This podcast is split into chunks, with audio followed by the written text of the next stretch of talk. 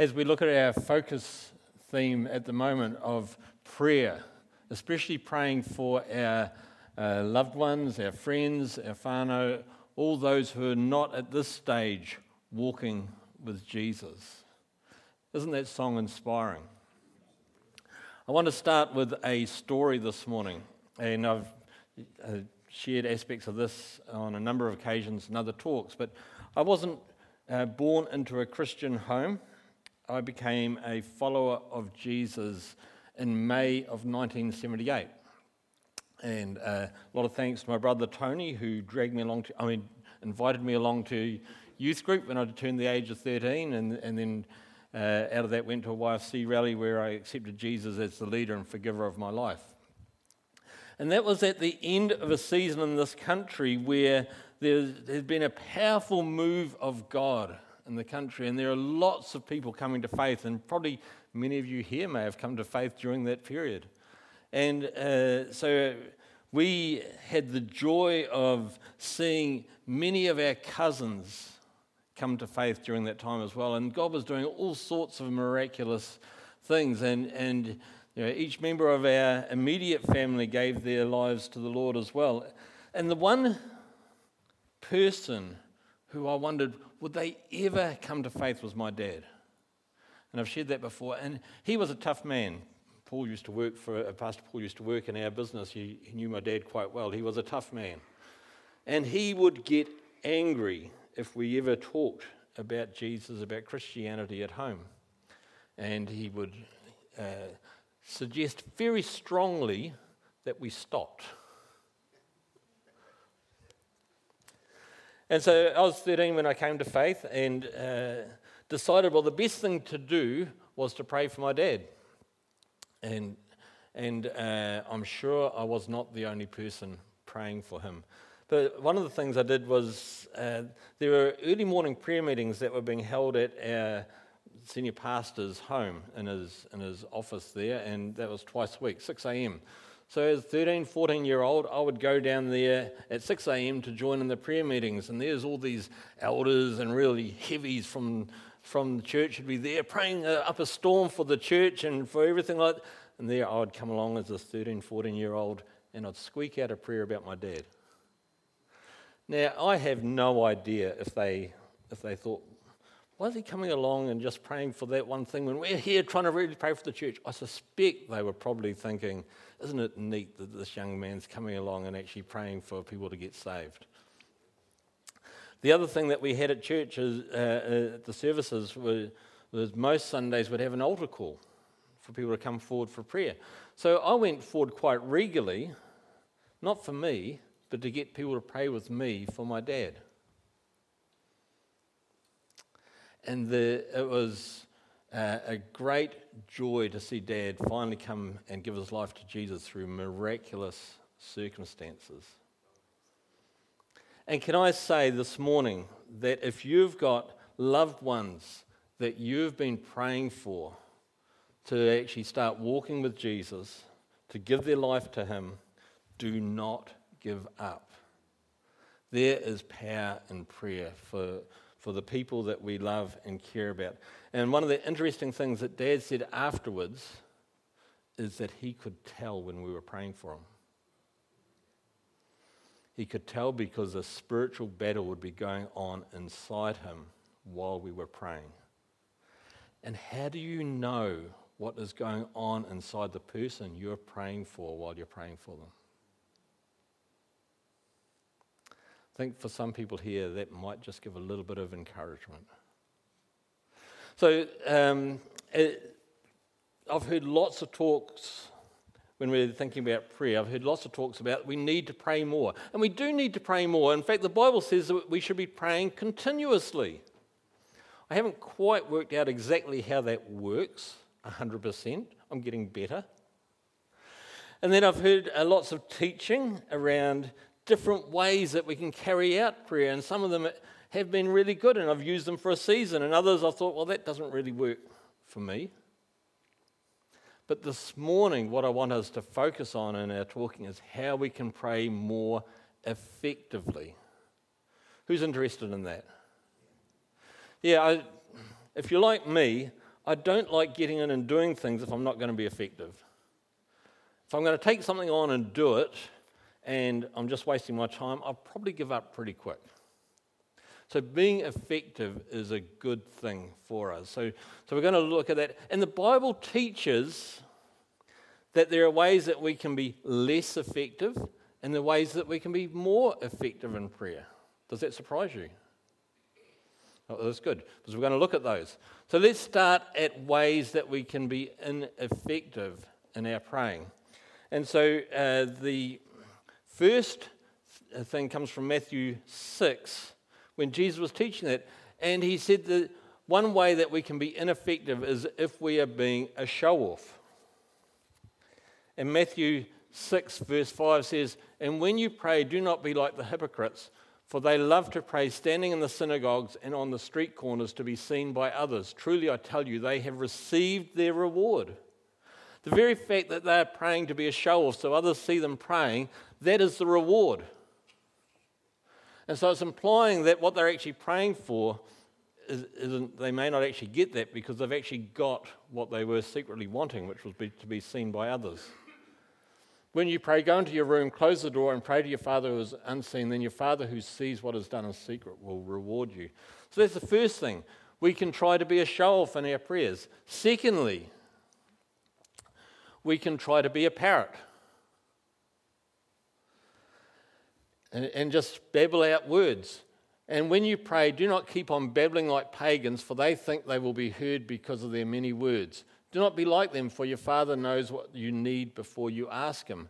And you know, we, we know of other religions who just keep reciting the same prayer over and over again and think that that might shift and change things. And, and I guess that sometimes we can get into that. I, I think probably more often for us is that we might have a list in front of us and we start praying for something that's on our list or, or written out that we're praying for, and, but our mind is way over here thinking about something else. And the words are coming out, but our mind is somewhere else. Has anyone ever experienced that? Yeah. Do, have you ever thought that the Holy Spirit's living inside you and maybe He's connected to what you're thinking about over here? And rather than keeping on praying something that, about something that you're not connected to, why don't you just go spend some time praying about what you're thinking about? Because perhaps the Holy Spirit is there as well, wanting to meet you. Anyway, so we can, we can just parrot out words and not have that connection to it. Thirdly, we can pray for selfish things. And Pastor Paul mentioned this last week, which uh, comes out of James 4 2 to 3. You do not have because you do not ask God. When you ask, you do not receive because you ask with wrong motives, that you may spend what you get on your pleasures. So we're praying out of our selfish desires for our own pleasures. Another way that we can be ineffective. Now, if you look at the, all these three things together, then there's a common thread running in it we don't actually have a head and heart connection with God. If I'm praying prayers like that, it's, the prayers are just about me. If you're praying prayers like that, the prayers are just about you. It's not about having that connection, heart and mind, with what God is thinking about, what God wants. It's all about me. And when our prayers are just all about me, the Bible teaches that they're not quite as effective. Okay, but the Bible also teaches that we can be very effective when we pray. We can be very effective when we pray. And for that, we're going to jump into James chapter 5. And starting at verse 13. Is anyone among you in trouble? Let them pray. Is anyone happy? Let them sing songs of praise. Is anyone among you sick? Let them call the elders of the church to pray over them and anoint them with oil in the name of the Lord. And the prayer offered in faith, the prayer offered in faith will make the sick person well. The Lord will raise them up. If they have sinned, they will be forgiven. So, the first thing about effective prayers is faith. Now, I think when we're praying for things that, that are on our heart that we're concerned about, we don't actually start, most of us, we don't start from a position of faith. We actually start with a position of hope. Does that make sense? You start talking to, to God about something and, and you say, God, please do this. God, please save this person. God, please turn up on a Sunday morning while we're at church. And we start from a position of hope.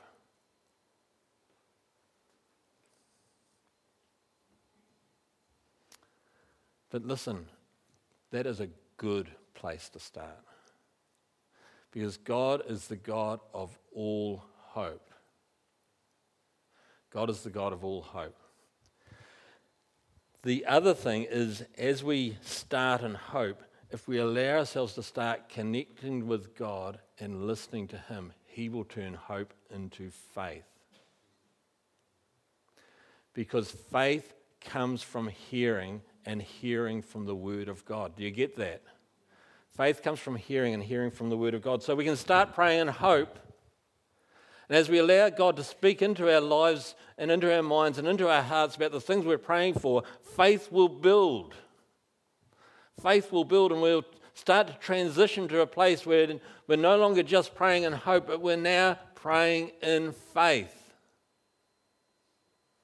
Does that make sense?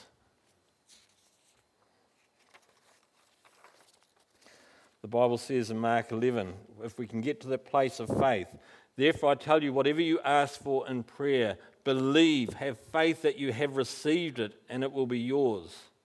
Hebrews 11, and without faith, it is impossible to please God because anyone who comes to him must believe and have faith that he exists and that he rewards those who earnestly seek him. Effective prayer, faith, starts in hope. Listen to what God's saying, builds faith. We carry on with James into the second one. Therefore, confess your sins to each other and pray for each other so that you may be healed. The prayer of a righteous person is powerful and effective. The prayer of a righteous person is powerful and effective. So, what does this word righteous mean in this context? So, we know that when we actually uh, come to the place where we realize that we can't do life on our own, that we've missed God's best for our lives and our own strength, that we're that we're sinners and we realize that Jesus came and died on the cross, like we remembered with communion, took the punishment for all the wrong things that we have done so we don't have to be punished. And we accept that forgiveness by faith. And Jesus comes and lives inside of us through the Holy Spirit so that we're empowered to live as He lived. We are made righteous. Everything that we have done wrong, God has forgotten, He's thrown it in the sea, and it is dealt with. Past, present, future. But there's also something which still needs to carry on for the time that we're on this planet. That's called sanctification. It's called becoming more Christ like. And even though we are in a position where we've been forgiven and we are uh, righteous in that sense, we still do things wrong and we need to keep short accounts with God. And the interesting thing is sometimes when we're talking about uh, doing things wrong and doing things sinful, we think about uh, some of the sins which we see even listed in the New Testament, like, like lying and cheating or getting drunk or having sex outside of marriage. These are what I call symptom sins. It's my terminology for it. I call them symptom sins because they are an outworking of stuff which is still going on in here. And we can try in our own strength to deal with the symptoms, but what we really need is God to deal with what's going on in here. Work on your beliefs and the behavior changes. Work on your beliefs and the behavior changes. And uh, the, the issue that we have when we're praying is that we have beliefs which are not in line with what God says. And we, we can believe lies, we can be, uh, have unbelief, we can have fear, we can have uh, all sorts of things which don't line up with what God says. And so those beliefs are not right with God. And there's a process that needs to happen where we allow God to come in and shift our beliefs and bring our beliefs into alignment with what God says is true. And when we get into that position where we are fully in line with what God says, our beliefs are fully in line with what God says, our prayers become powerful and effective. Third, third aspect comes from, uh, is interesting. It actually relates to a story in the Old Testament that James is referencing to. And he says, Elijah was a human being, even as we are. He prayed earnestly that it would not rain, and it did not rain on the land for three and a half years. Again he prayed, and the heavens gave rain, and the earth produced its crops. Now, this is a great story, and James is basically telling us if you want to know how to be effective and powerful in your prayers, go and have a look at what Elijah did. And so, a little bit of a background. I, I really like Elijah.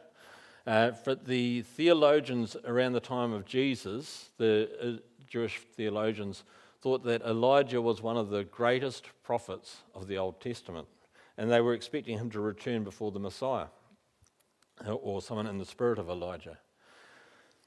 Uh, now, when you, a li- if we go back for a little bit of background, in Deuteronomy, uh, when God is talking to the nation of Israel, he, he lists a whole lot of blessings. If the nation of Israel choose to actually follow God and put Him first in their lives and worship only Him, He will bless the nation with all these different blessings. Following on from that, there's also a list of curses. If the nation of Israel decides to go and worship other gods and turn their back on the one true God, then there's a whole lot of list of curses that, might, that will take place in the nation of Israel. And one of those is that it'll stop raining. That's one of the curses. Now, Elijah came into, onto the scene at the time when there was a king called Ahab in the nation of Israel. And the Bible says he was the baddest king that they'd had up to that date, leading the nation of Israel astray. He, he encouraged, uh, well, he married someone he wasn't supposed to marry. They encouraged Baal worship and put up Asherah poles. There was child sacrifice going on. It was a bad scene spiritually. And then uh, Elijah comes along, and uh, James says that he prays, and so it stops raining for three and a half years. He then calls the nation together, gets all the prophets of Baal together, and challenges them to a duel. And says, either God is real or Baal is real. Israel, who are you going to follow? Let's, let's go to the test. And they, they do that, and of course, Elijah and God win, which is what we would expect. And the nation of Israel grabs the prophets of Baal and kills them and wipes it out. And there, so it's one of the biggest revivals that took place in the nation of Israel um, up to that point. And then, so Elijah goes back and prays, and it starts raining. A whole lot more to that story. You can read the whole story back and uh, starts in 1 Kings chapter 17. We're going to have a look at a couple of aspects because James says that we should if we want to understand effective prayer. And if we just start back a little bit in 16, it says, In the 38th year of Asa, king of Judah, Ahab, son, of Omri, became king of Israel, and he reigned in Samaria over Israel 22 years. Ahab, Ahab, son of Omri, did more evil in the eyes of the Lord than any of those before him. Bad king. Then we jump into uh, chapter 17, and this is the first time we see Elijah. And it says, Now Elijah the Tishbite from Tishbe in Gilead said to Ahab, As the Lord the God of Israel lives, whom I serve, there will be neither dew nor rain in the next few years except at my word. First time we see Elijah. Now, can you see that there's something which doesn't quite match up here? James says that Elijah prayed and it stopped raining. Did you read any prayer there?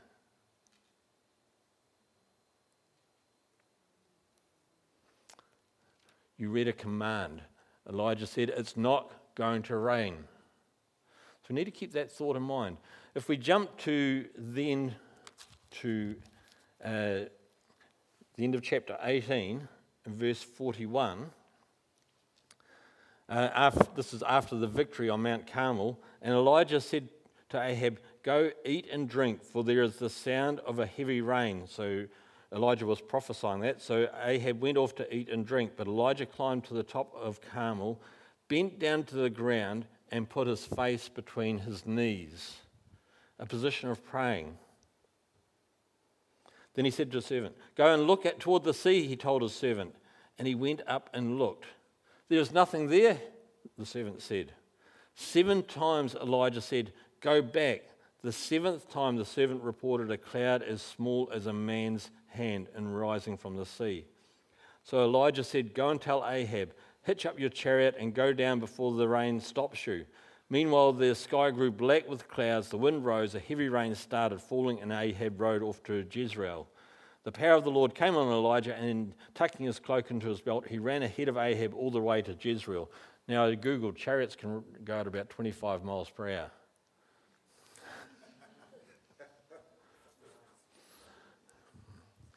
Uh, a miracle in itself. Maybe he, took, he did take a shot. I don't know. The, so, first of all, can you see Elijah prayed seven times? He prayed seven times. Six of those times, nothing changed. How often do we pray for something once and nothing changes? Have you ever been in that situation? You're ministering to someone and you're praying for their healing or something like that, and you, and you pray and they say, Oh, nothing's changed. And then you say, Oh, bless you, go and have a good day. If Elijah was here, he'd pray seven times, I suspect. Keep perse- eh, and would keep persevering until he saw something shift. Until he saw something shift. And that's one of the things which I think we can learn about being effective and powerful in our prayers is sometimes we need to persevere. Sometimes we need to keep pushing through. That uh, we don't see things happen in the first time we're praying. We don't see things happen the second time we're praying. We just got to keep persevering. Daniel prayed for 21 days, fasted and prayed for 21 days for an answer for something that he was concerned about. The angel, when he finally arrived, said that the answer was sent the first day he prayed, but it took 21 days to actually break through the spiritual strongholds that were preventing the answer to come through. Sometimes we need to persevere to be effective in our praying. But I think the other key thing here, and it brings into the whole alignment of faith, going from hope to faith. And it brings into alignment the sense of actually getting our beliefs right with God. Is that the most essential part of being effective in prayer is actually lining up our heart and our mind with God's heart and mind. And you know, we don't see what Elijah was praying beforehand when he said it's not going to rain. I suspect he read in Deuteronomy about the curse. He saw the situation of the nation of Israel, and he spent time praying with God until he got a sense that what he was feeling here and here was completely in line with what God was wanting. And then he could just speak boldly and saying, It's not going to rain until I say it's going to rain. Because he was in tune, he was in line with what God wanted. And friends, if we want to be effective and more powerful in our praying, I think we should speak less and listen more. I think we should speak less and listen more and allow God to actually cause that alignment to take place. So, what we're believing, what's in our heart, what's in our mind is in tune with what God wants. And when we know that, when we know that, we'll see effectiveness, we'll see things shifting and changing. The band can come up. I want to finish with a story before we move into a time of ministering and, and talking with Jesus. So, many of you uh, know about the Hanmer retreat, which I've been to every year except the very first one they had. And so this year was no exception. A number of us from church went, went up to Hanmer in May this year, which is two and a half days of fasting, prayer, praise, and, and ministry. I, I absolutely love it. So uh, Denise and I drove up. We took Mudo and Donna with us, and we were able to get to the meeting about half an hour before it started on the Tuesday Tuesday night. Um, and because I've been going there for quite a while and, and do a bit in other churches as well, I'm I'm reasonably well known by quite a few people who go there. So uh, I got chatting with some people. Uh, in fact, got chatting with some elders from another church that I've done ministry at previously. And while I was talking to them, I'd keep darting my eyes looking at other people who are coming in. Now, I'm not saying I'm proud of it. This is just what I was doing. I'm being honest here, honesty time. So I'd keep looking at other people, and, and uh, so the meeting started, and, and I think Pastor Paul and some of the others got up and they shared a bit of the guidelines, instruction, what was going to happen. And then we got into the music. Sandra was uh, leading the team. From, it, from here, we had Zoe and Simon in the band as well, and they were going off. It was an amazing time of just real praise, and the whole, whole group is just like someone turned the switch and whoomph, we were, we were into it, really praising and uh, worshipping God. And we got through the first song, and then they started the second song, and the level lifted even higher. It was great. And, and I was getting into this praise and clapping along, and, go, and then uh, I felt the Holy Spirit say to me, I want you to lie down. And I thought, what? Is that me? Did I eat something uh, at tea, uh, the food, my last sacrificial meal before we went fasting? um, that is not the theme of what's going on here, God. Everyone's energetic and into, into praise. What on earth do you want me to lie down for? And then I felt God say, Look, either do it or don't. It's up to you whether you want to obey me. ah, God can be so. So I decided I'd better do it. So, so I, I laid down and then I felt, I felt uh, Jesus say to me, You know, when you came in and you were talking to those people, you, you kept looking at who else was coming in. What's up with that? I thought, hmm.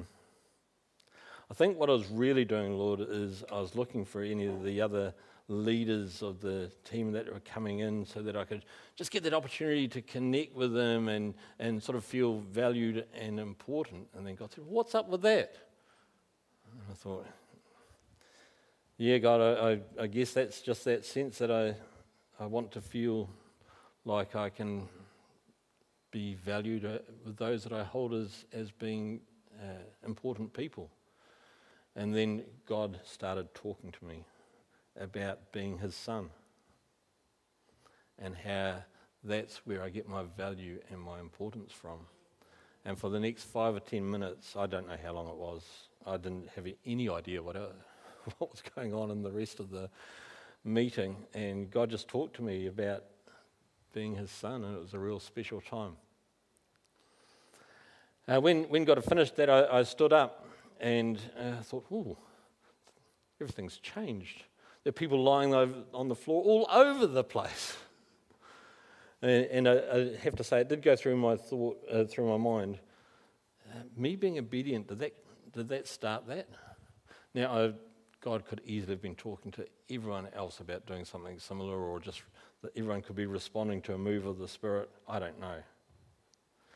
But I felt to say this morning for maybe one or two people here is that one person being obedient to what God is saying can change everything. One person being obedient to what God is saying can change everything. And I think that's a word for someone here this morning. So uh, then, uh, once I stood up, and Pastor Paul says, Let's go do some ministry, which I love ministering. It's, it's a happy place for me. And so we, we went up to the first person, and bang, I had a word of knowledge which was right on the mark. We went up to another person, and bang, had a word of knowledge which was just right on the mark, and ministering to them. We, uh, we uh, standing there, and Paul said, I'd like to go and minister to that couple, but I know them. And I said, She's got the word fear on her forehead, which was the first time I've actually seen that type of thing. So we, we go up and see if they want ministry and we start praying for them. Now, I've learned enough when God gives me a word of knowledge, you don't have to just go straight into the word of knowledge. So I just say, uh, to, I just believe that God's wanting to just release courage into your heart and into your soul and into your spirit and start praying for courage. And next thing, she was just a bit of a mess. And were able to process ministry and start to bring real healing into some of her emotional spaces and, and also with her husband as well. And it was just such a cool time. And right through that time, it just bang, bang, bang. Um, the guy who got released in prophecy has been trying to prophesy for a long time, and we just bang, and it is released into prophecy. And um, we uh, had another person that Denise and I went in and started ministering to, and, and she start, she'd come, come really heavy, and she just released into joy and laughter and everything as we started ministering to another another person. Uh, just shared a start the start of a word of knowledge with her, and she was a complete mess. She was praying for over, uh, she was crying for over uh, five minutes in a complete mess, and I said to Denise, "Let's just let the Holy Spirit work. Let's just wait." so we're waiting about five minutes till we she actually got to a place where we could start doing ministry, and, and it was just a powerful move. Now, I have to say, would that have happened if I hadn't gone through that initial time of God ministering to me and me listening to what God was saying about what was going on in my life? If we're going to be effective and powerful in our praying, perhaps it's time we started talking less and listening more. And make sure that we tune in to the heart of God. Thanks, Glenn. Let's, let's finish the song that we started earlier.